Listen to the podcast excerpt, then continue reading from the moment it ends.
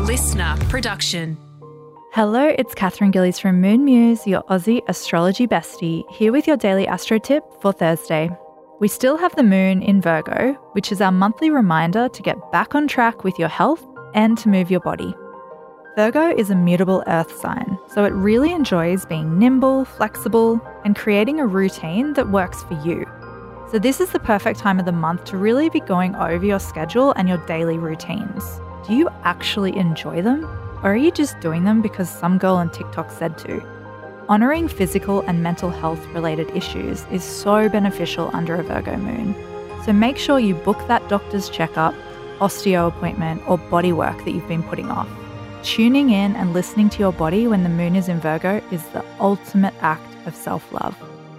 That's all today. Tune in again tomorrow morning for your daily astro tip, and don't forget to follow me on socials at Moon Muse.